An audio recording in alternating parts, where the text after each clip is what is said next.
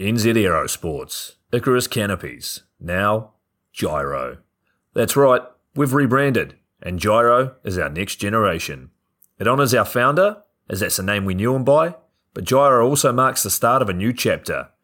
And not to be biased, but it's going to be fucking epic. Long story short, we're more us than ever. So if you're new to the sport, or even a Sky God Ninja Turtle, welcome.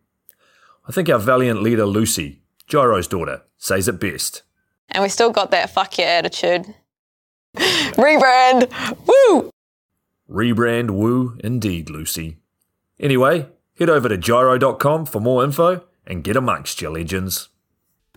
I was 19, broke, unemployed, and sold my girlfriend's canopy for drug money. So I thought I better sew her a new one. What a sentence, and what a story. This describes the humble yet outrageous beginnings of NZ Aerosports, the home of Icarus Canopies, in the words of our founder himself. From getting a paratrooper toy from his mom, watching parachutes at the DZ as a six year old, jumping off the wharf with a parachute made from bed sheets, doing his first jump at 16, sewing his first canopy on a borrowed machine at 19, and starting to sell parachutes out of a garage in 1986, Paul Jyro Martyn had an undying love for the sky. Our company started with one man with the wildest of spirits and a true blue sky dream a renegade. In the time that Jyro created and ran the Icarus Canopies brand until he passed away in 2017, he pushed everything he had to its limits. We miss him and we always will. Jyro is the next generation of NZ Aerosports. It honors our founder, of course, because it was the name we all knew him by, but Jyro the rebrand also marks the start of a new chapter, our next jump. Jyro is the space between sound and silence, art and science, chaos and calm. Jyro is a state of epic tranquility that transcends understanding. That moment in the door, in free fall, mid swoop, where nothing but the present exists. A perfect balance of euphoria and thrill. Jyro captures our passion for flying and our commitment to designing break the fucking rules canopies that deliver pilots pure, wild flight. Coming straight from the cockpit, it's another episode of Lunatic Fringe with the fucking pilot.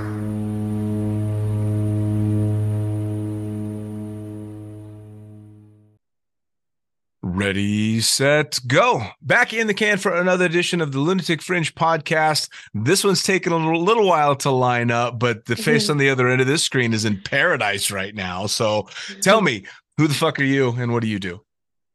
Kia ora. Uh, my name is Luci, and I'm one of the directors of now Jyro. Um, I'm here in Bali at the moment, and Oh. yeah, coming to talk with you. The fact that I can actually get someone to drop whatever they're doing in Bali to sit in front of a computer is fucking fantastic. It's Yeah, I love it here. There's uh, there's worse places to be in front of a computer, that's for sure. yeah. Well, so you're there doing like a surf camp and stuff. Yeah, yeah, I'm here uh, learning how to surf, which has been quite a hilarious journey, but fun nonetheless.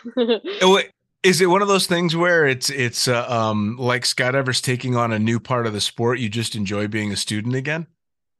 yeah, I I um have fun just being goofy and looking silly, so it's just as hard as skydiving, I would say. Yeah, well, it's actually terribly easy to look goofy surfing too.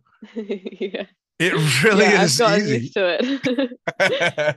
so we're not here to talk about surfing. We're here to talk about doing stuff like jumping out of airplanes. So as is usual, I'm gonna jump you back to the beginnings of your time in the sport and how you got involved in skydiving and all these extreme sports. Yeah, well, um, my dad was a skydiver. Uh, he had dreamed about skydiving since he was a kid, and by the time uh, I was born, he was traveling the world skydiving. And so I was hanging out a lot at drop zones, mainly in New Zealand and Auckland.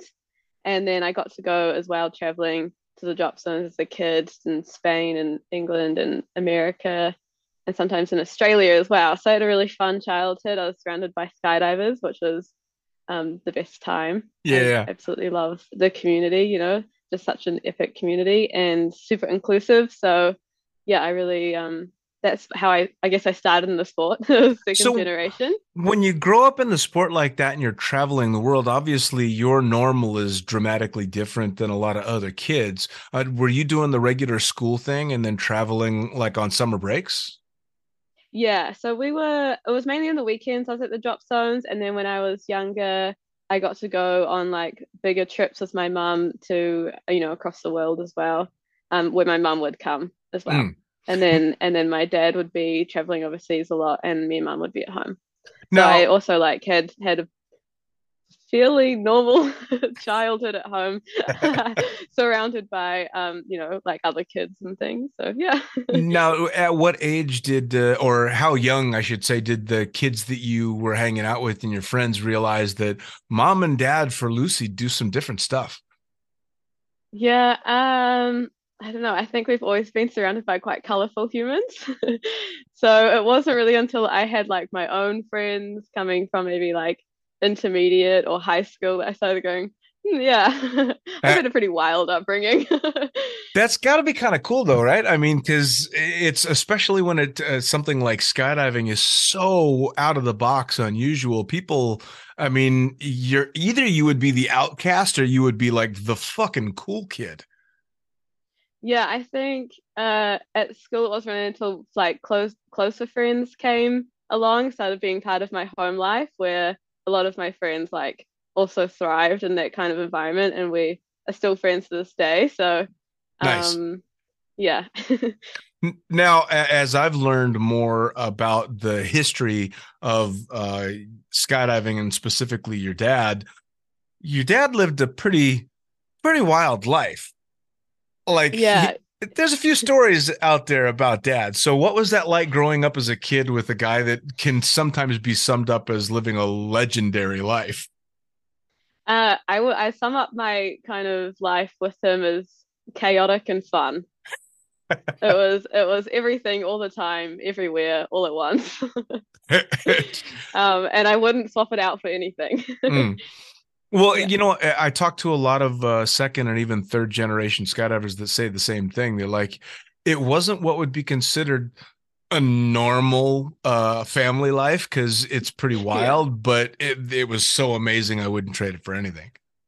Yeah, yeah. So I had like the skydiving craziness, and then I also had like dad's entrepreneurial side, and that came with a whole different community as well. Come in, and they're just as wild, you know, as risk takers, uh, more in like a business sense, but um, lots of fun. Too much Sure. fun, some might say. well, now and then there's the the New Zealand sensibility about it at all as well, which is a very laid back, very um comfortable um association that you have with all these people, but there's also a wild side. Yeah, yeah. It was mainly wild. Like, um, I'd say like the laid backness definitely came at the factory for me. Like we had this beautiful garden. Um, all of our staff are always quite laid back, and that was that was really home chill life for me. It was Sure. actually at the factory. Now, when at what point did you, or I should say, so a lot of kids growing up naturally tend to push away from the stuff that their parents do. Was that how it was with you in skydiving, or were you attracted to jumping? Um, I was, I always knew that I was gonna give it a go at some stage, but I definitely did push it away a little bit. I wouldn't say I was pushing it away. I just kind of had my own path. As soon as I left high school, I was like wanting to backpack the world. Um, so I did that for a while, and then I ended up doing my AFF when I was 19, and then that was a super fun way to see the world. And then I ended up doing about my first 100 jumps at like maybe 30 different drop zones, which probably isn't the smartest idea. um, but it was fun. Like I got to see everyone from all around the world and I still bump into them now. So like one of the girls I think I did my 20th jump with or maybe 25th or something jump with an Empuriabrava right before COVID hit. I was brushing my teeth at Skydive Elsinore and I look up in the mirror and she's brushing her teeth right next to me. Isn't it crazy? So, uh, Yeah, and we hadn't seen each other for maybe four years since our time in Empuriabrava when we were both students. So. It's such a small community and and uh, um you bump into people at the most random times. I mean it it was akin to uh way back when i used to promote raves and you would just bump into the most random people at a party 2 years later. You don't even know their name but you had a great time with them at one point and it's it's a lot like that yeah, just like uh, as when I was in Bali, just out in the water the other day, the plane came across the sky and all these skydivers started jumping out and I recognized some of the parachutes and I was like, I wasn't expecting that in Bali, but Right? a very welcome surprise. That's got to be kind of crazy for you too, because I mean, obviously, with the the brand that you represent that was started by Dad, to be able to you know be someplace like bobbing up and down in the water in Bali, and all of a sudden something that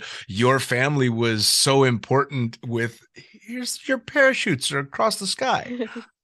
Yeah, I was like out in the water. I was trying to tell one of my friends, like, those are my friends up there. And they're like, oh, cool. I was like, no, you don't get it. Like, I'm so excited right now. I had no idea they're going to be here.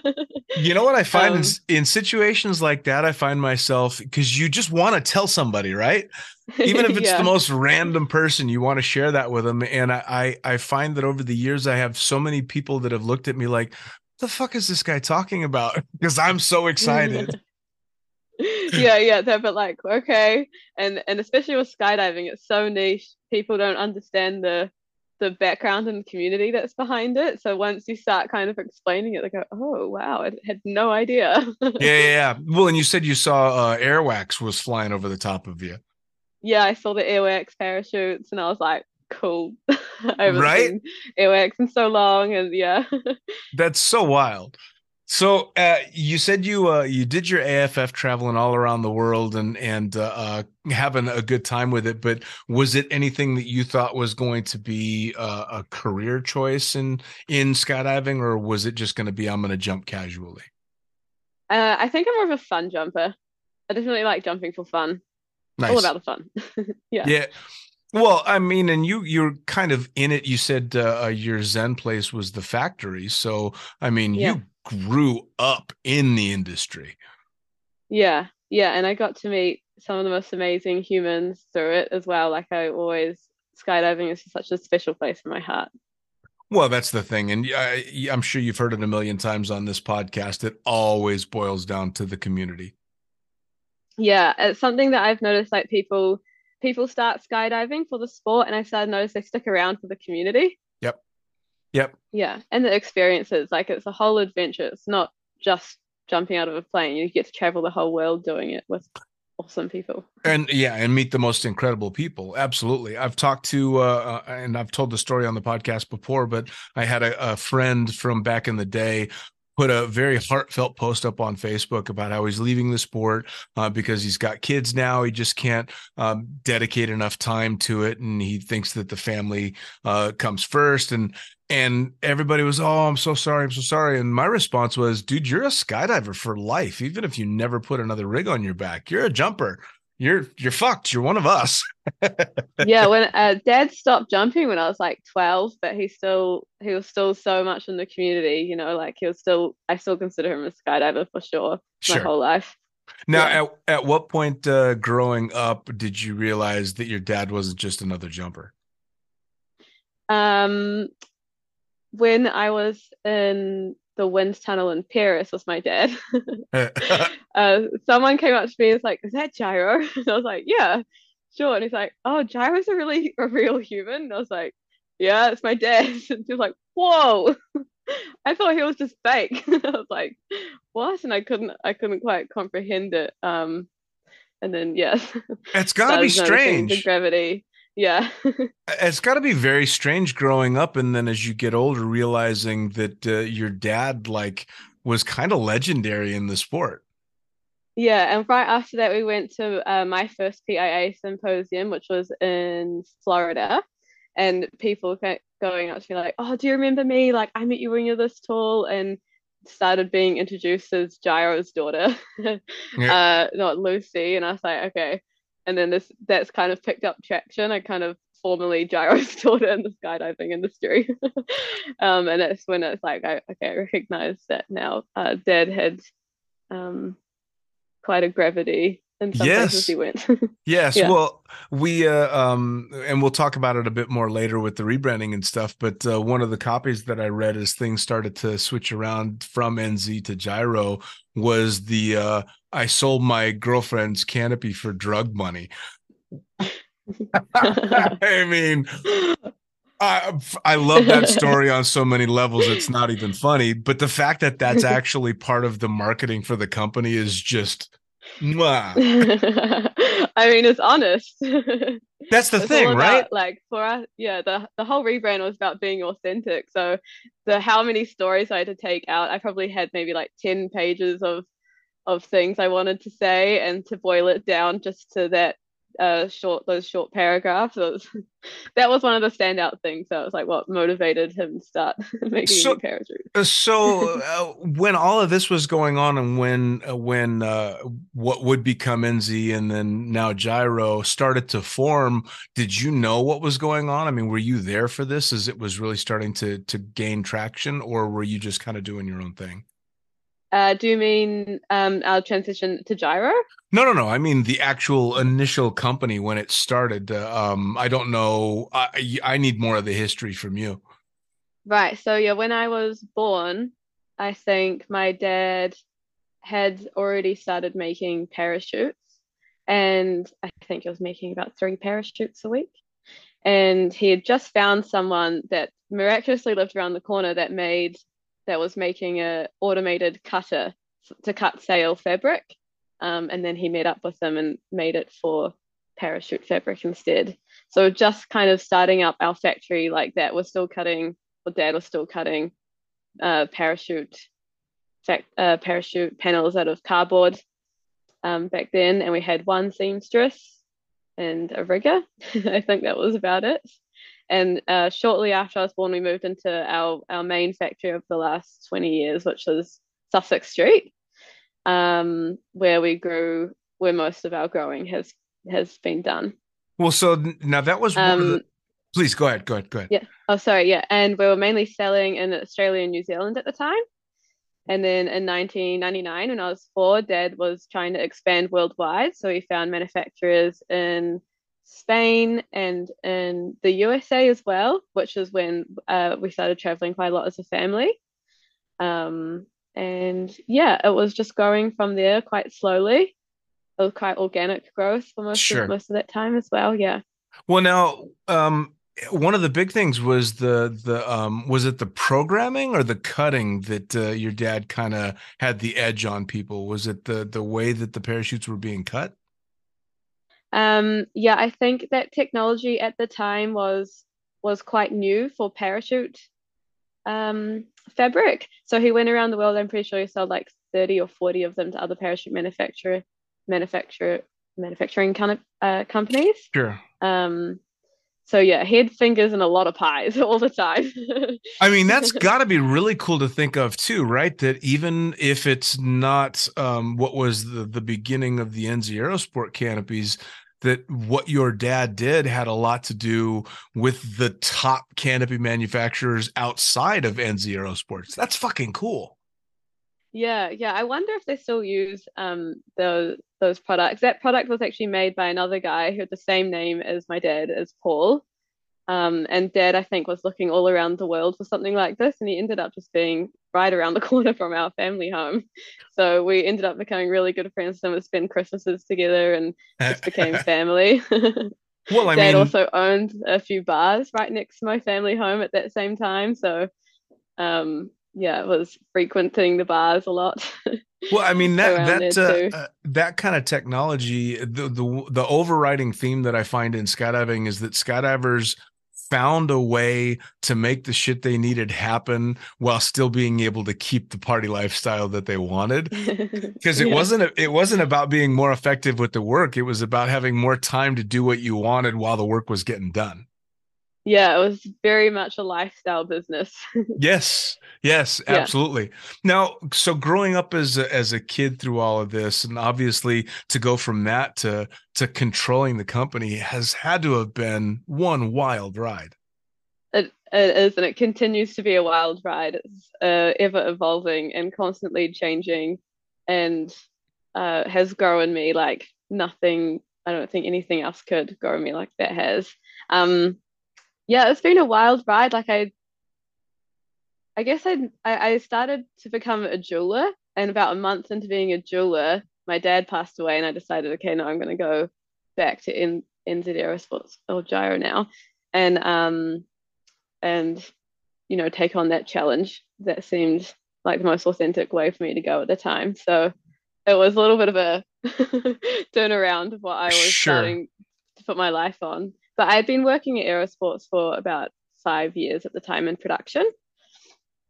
So I had, um, you know, some experience with the company. Sure. I was going to say, I'm, I'm, I'm sure the idea of it must have been daunting, but it also kind of must have been like going home. Yeah, that's how it really felt. It felt just so authentic. Like it felt wrong going back to jewelry school. I don't think I ever foot stepped foot in jewelry school since then. I remember just sitting across the road and I called my best friend. I was like, uh, I don't know, but this is for me. Would you mind coming picking me up? And she came pick me up and we went for a big walk that day and I was like, okay, I'm gonna do this. So, well, was the jewelry school kind of a desire to um, find your own creative stuff outside of the sport?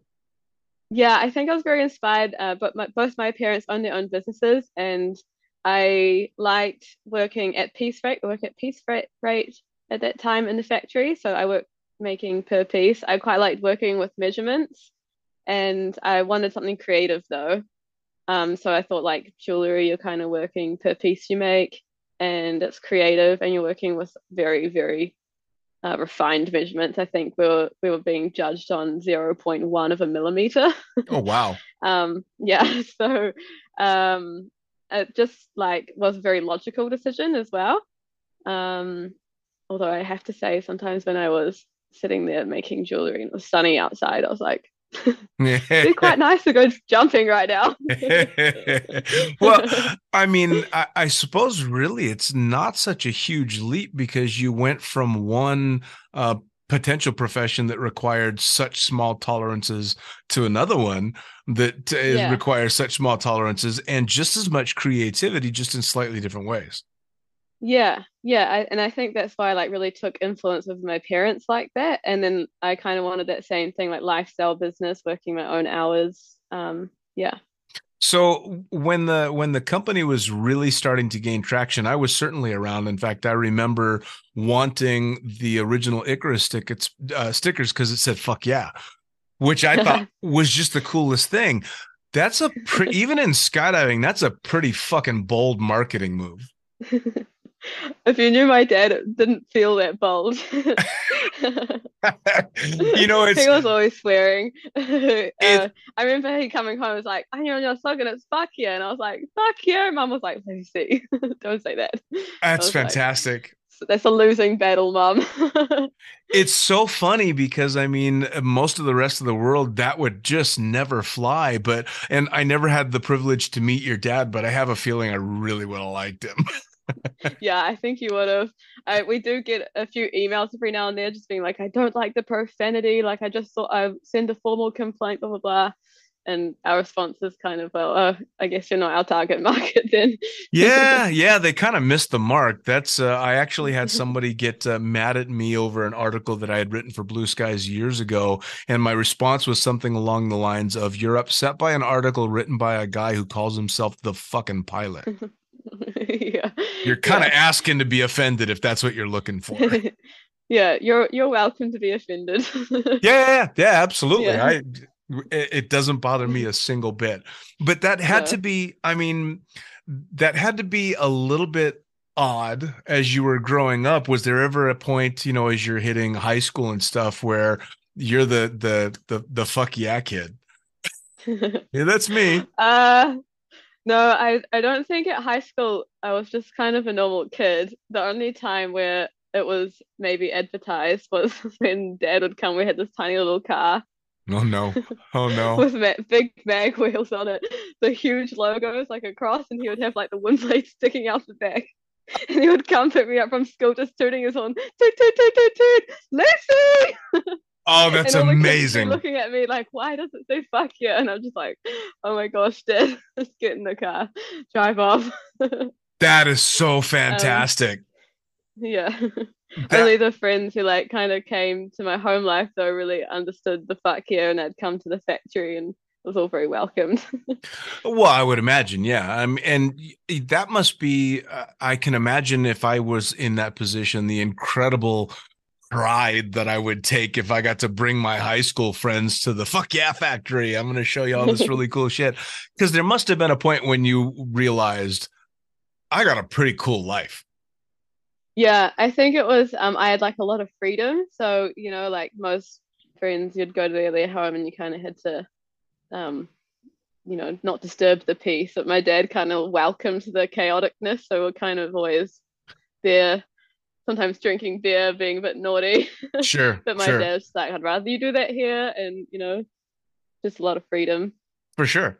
Now, Yeah. uh, so was he um the the creative type that handed the responsibility off to someone else or was he able to kind of compartmentalize I've been thinking about this a lot recently because he did build that whole factory from the ground up. But when I really got to know him, he was very chaotic um, and creative. And Attila was really Attila and Richie really like held held the fort down. Um, you know, if he was my dad was just terrible at catching flights and um, being on time. Um, so I I kind of I wonder there must have been some stage in his life where he was like very organized, but then I just can't imagine it. Also, Yeah. I don't really know. Or, or if he was just like you know so uh, obsessed with doing the one thing that he you know got so into it he just didn't stop, kind of you know hyper focused on something. Sure, sure. Well, Yeah. I, I remember the. I think the first person with uh, uh, NZ that I had on the podcast was Attila. Um, Yes. And Attila is this very relaxed, very professional, very mellow. Um, and you listen to the stories that Attila tells, and they just, they so don't seem to match, but they do, right? Because he's Yeah. such he's such a pro. But yeah. then you're like, but you did what? And with what company? Holy shit. I know, yeah. Attila Attila is like um you know, especially like with my growth, he's been uh, within the company, he's been um such a um I don't know that's what the right word is. I want to say guardian, but I don't think guardian is Like a right, the mentor? right word. A mentor, yeah. Because whenever I'm like, well, like all these big emotions are coming up, he's just like a rock solid human that's like, we've got this, you know, and he's just so, so calm all the time. And I'm like, okay, right, no, we've got this, and um, and I think he was that for Dad as well. And I think it happened like vice versa as well. Like I see Dad was a very big mentor in so many people's life, especially um, when you work with him, uh, to like how he perceives business and executes business and um, new ideas and how you deal with them. Um, and just the whole philosophy around our business as well, I think very inspiring. So I think it was like, yeah, definitely a very yin and yang uh, relationship. Well, and it seems to me from everything that I've learned over the years uh, working with you guys in relationship to the podcast is it's I don't think company is ever how I would describe uh, NZ now Jyro. It's it's a family. I mean, it really it's a dysfunctional family, but it's a family. it really is, yeah. It's great Yeah. though. I mean, it, it seems to me like you guys have cultivated the people that are absolutely the best at what they do in their little niche. And then outside of that, Yeah. you don't know what you're going to get, but all the cogs seem to fit together so well. Yeah, I think uh, Dad had a really a real talent of recognizing people's strengths and building a role that fit them, Mm. um, uh, as opposed to finding what we need and then just like keeping people accountable. Like uh, like Julian, he came in making line sets originally, Right. for example. Yeah, And yeah, then and Well, and I love talking to him because he tells tells the same story of you know I designing line sets, and then all of a sudden he's designed arguably the most incredible parachute ever to hit the air. yeah. Yeah exactly. And and you know it's just by recognizing people's talents and sitting down and getting to know them. Uh, shannon as well who's been directing our marketing for over 10 years um, she came in originally as filming a pro- as a project for her university project like a film about dad and and our company for a university project. And i think she walked out with a job as well. Yep yep. Well which is Yeah. absolutely amazing if you can spot that kind of talent. And and obviously the the uh, the company itself is a very attractive entity because you guys are clearly enjoying what you're doing. Yeah yeah Which and, is th- and i think that's when you play to people's strengths you enjoy what you do so. Yeah absolutely. Yeah. now I- i would imagine because of the environment that was already there that must have made it easier to step into your current role because for a lot of kids taking over uh, a parent's company it's not that easy and and they have a very difficult time being taken seriously by the company. But in a company like this where you're already family that must have made it much easier. Um yeah i would i wouldn't say it was easy I definitely I definitely had uh some struggles as well like this. Um uh I think the first few years like it was just a lot of me soaking up uh, everything and then Mm. once I could start to back myself with some knowledge and what I desire for the company and everything and then we start talking about it I think there was like a period of we were all trying to work together because it's between me Richie, Julian, and Attila. Yep. Um, and so like how we play, yeah, it's, it's a finding that balance of playing to each other's strengths and where we fit in, and all becoming business owners at the same time. So right there was definitely challenges there as well. Um, whereas I think a lot of family businesses, when people are they're brought up in the business, so you kind of have a progression that you Right. should follow right that the parents follow uh, set out for their children to follow. Um, yeah. now what what uh, um what sparked the desire to do the whole rebranding because by the time this came around nz aerosports is like become famous you know everybody knows two brands in skydiving and nz aerosports is arguably the best Yeah, so it was uh, I came in and um, we had some brand confusion with uh, another company. And um, so we're trying to sort that out, and that got nowhere. And we're kind of looking at our brand, and there was Icarus, Daedalus, and NZ Aerosports. And you go to different parts of the world, they just call us NZ or Icarus NZ or Icarus, and you got this Daedalus range of parachutes. And um, a lot of the time, we were ended up explaining our brand to people, which I think there was so much cooler things we could have been saying. So it took a while. Um, it took a while to come to that conclusion that maybe we should do a rebrand. And someone mentioned it to me, um, just a contract that we had in our factory. Oh, Jyros everywhere. Like Jyro is such a great, unique name. Blah blah blah. And just over time, it was kind of ticking in my head, and then it just we all just decided it one day. Okay, we're going to be rebranding now, and it took a lot. Yeah, it, it took a lot of processing. I think Sure. to get there, um, because you know Icarus and NZ Aerosports been riffing literally my whole life, yeah and and there's like this whole thing of like letting go of some of the things that my dad had created as well. Um, Sure. And then throughout the whole rebranding process, I kind of started realizing that it's also like a really it's really nice ode to the past, but at the same time, it's kind of showing our authenticity. So I wanted to show that we were who we were, and it was just very unique and straightforward. Um, and that we have a new phase of our company, which is owned by us now. And yeah, I think it's the brand itself is better, cleaner, clearer, and it just kind of reflects um, the pursuit of excellence, which is sure some, one of our values. Yeah. it's i mean it's it's clearly the next evolution of it and and uh, uh Yeah. there were obviously a lot of really good reasons that went into it it's kind of funny that you'd mentioned the confusion with other companies because when uh, i first started working with you guys goodness over th- over three years ago Yeah. I think so. It was, Yeah. it was around when COVID first hit. Yeah, yeah. yeah. Uh, uh, holy shit. Yeah. It's been that long. But I I had made a uh, made a post on Instagram and I tagged um what I thought was you guys and very quickly got a message going, "Could you please unfucking tag that?" Oops. And that's unfucking tag that yeah, unfucking tag that. That's that's when I learned. I'm like, "Oh shit, I didn't realize." And so that's kind of when I got a little bit of the history of it.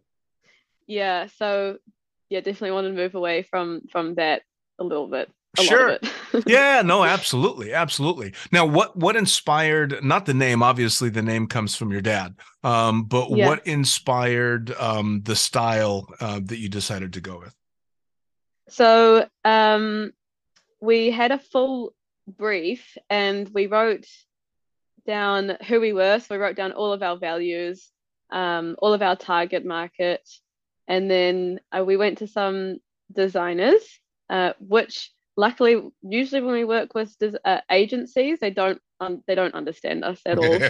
you know, they're always going going. You should do this like very corporate thing, and we're going. Uh, I don't think you get skydiving. yeah yeah Um, and we're just lucky to hit the nail on the head with these guys. Um, the guy, the designers that um, we hired, the guy who owned the company, also owns a surfboard factory.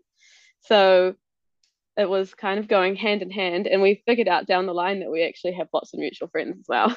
Mm, um, that's New Zealand for you. yeah And they came up with a few different designs for us, and um, we were stuck between this kind of old school, cool, clean and clean and clean minimalistic look, and I couldn't decide. And they kind of brought the two together, and I think they did that really nicely. Um, yeah, as you said, I really like the kind of 80s theme. If you look at most um, logos and skydiving, it's got quite an 80s feel to it. still. sure sure Um, so I kind of wanted to keep the familiarity of that, and also like Dad's whole progression kind of came through the 80s. Um, and yeah, they, and they sat us down. They said, like, who was your dad? Oh, okay, this is going to be like a long meeting. we better get a couple of beers. right right Um, and yeah, there was there were some things that just they really understood.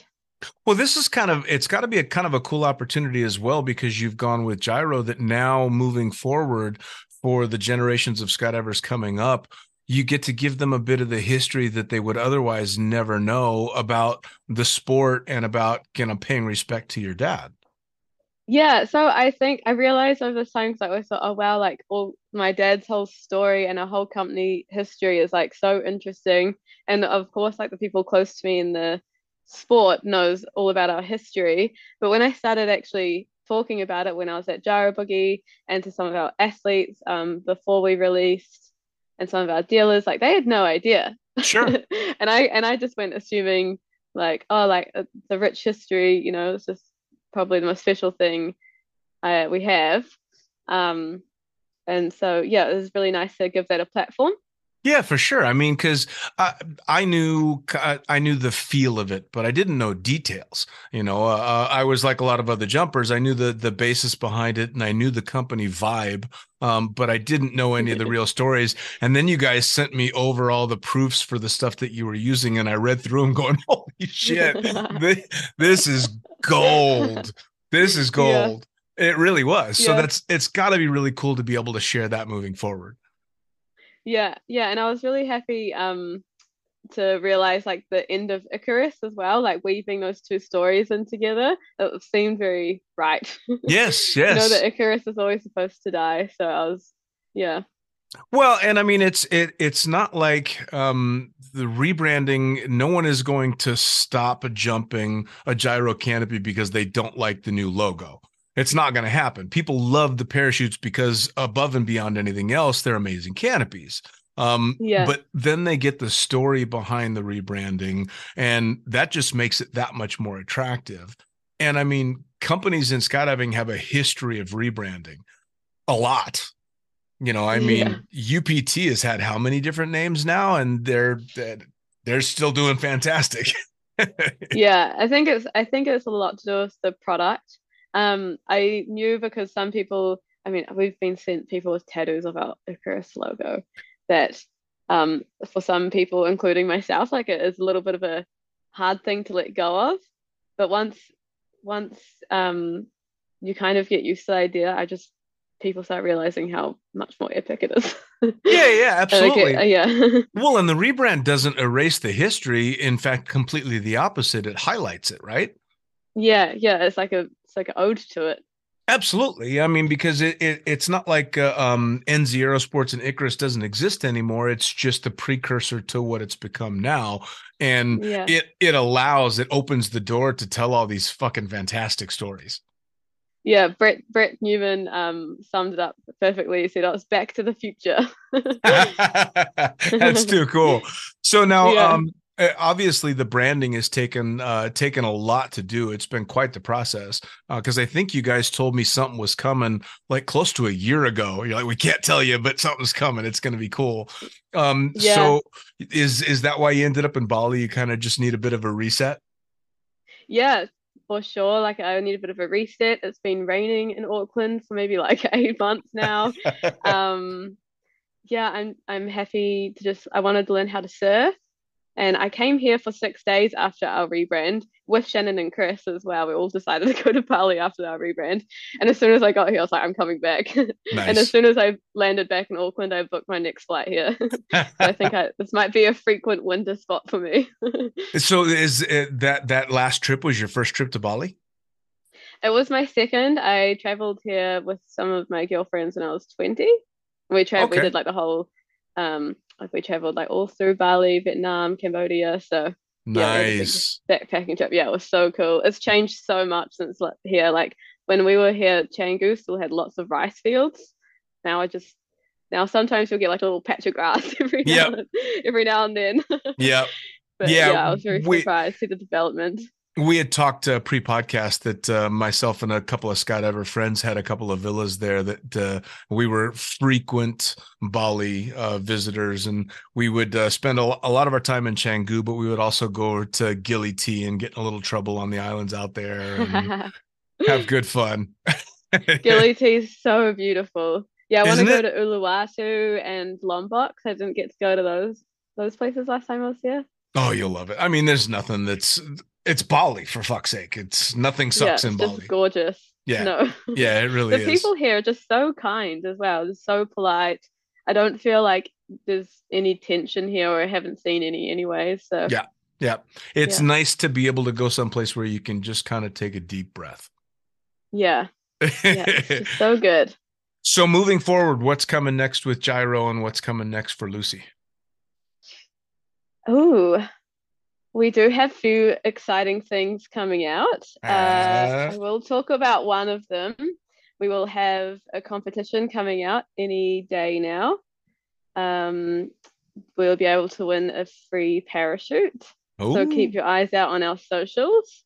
Um, that's by it's a video competition. nice. So, and then we have a few other special releases coming out, but I will keep those under quiet for Keep now. those in your back pocket for now. All Yeah, yeah, Fair enough. yeah. Fair enough. I'll just I'll just leave a um yeah, just keep an eye out on our social media. all right. All right. I like that teaser. That's pretty good. That's pretty good. You guys, I, I gotta say, you guys are really fucking good at keeping a secret, yeah. which is impressive because skydivers are usually really bad at keeping secrets. Yeah. I'm uh do you mean about the rebrand? Yes. Yeah, that was that was um that was a lot. We did actually tell a, quite a few people, so I was surprised that people were still surprised. I thought at Jyro Boogie, like, oh, most of the people would be would like know by now because we had you know all of our athletes in the new Jyro Swoop t-shirts, and then we slowly were having the Jyro stickers come out, and it wasn't until we put the Jyro.com sticker out that some people started coming up to me like, what's Jyro.com? Like, what's happening? um and that's when I was like, eh. So people can keep a secret. Yes, no, very impressively so. It's funny too because I just uh, uh, I just talked to Chris Stewart and got the notification that my package arrives in a couple of days, so I get to retire the Nice. NZ Aerosports wind blade behind me, and it's going to be a Jyro wind blade and and Jyro Nice. I still got an Icarus one behind my desk. I mean, you still have to pay homage to the roots, right? Yeah, no, I I think it would be a very big job to get rid of every single Icarus sticker in our factory. Every- So I would just say it's just it's just part of our history now. Yeah, well, everything I have has a fuck yeah sticker somewhere. yeah, they're, too. they're all over the place. So, for anybody that doesn't know, tell them how to follow uh, Jyro on social. How do they order a canopy? Who do they talk to? Um, if they just want more information on the company or they want more information on you, where do they go? Um, so I'll start with our social media. So our Instagram account is at Fly Jyro, which is spelled F L Y J Y R O. Jyro actually is an acronym for Jump Your Ring Out. um, that was that was his first business, Jump Your Ring Out. So um, uh, our website is jyro.com, which is where you can order a parachute. If you just go into our canopies, um, you can order all on there. If you need any help, just send us an email, um, which is in the About Us section of our website. And if you want some more things from me, you can follow me on my Instagram, which is Lucid Martini, L U C I D M A R T I N I. I like it. I like it. Where you'll be uh, soaking up rays in Bali and learning to surf for the next what month and a half. yeah, I have another month and a half here. So brutal, so brutal. Oh, yes. So bad. Well, uh, Luci, I cannot thank you enough for walking away from the beach and the surfboard long enough to sit down and talk to me. We've been trying to Thank you arrange so this for quite a while. me. I'm glad Yeah. it finally happened. This is perfect.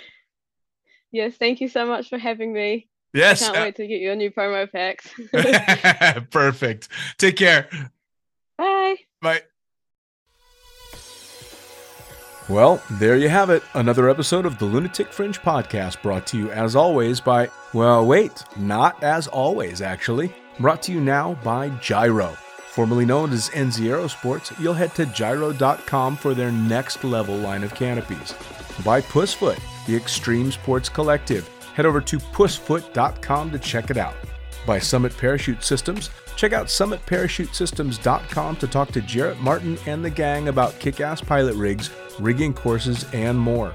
By Flyaway Indoor Skydiving, go to flyawaytn.com and check out all the cutting edge stuff to come.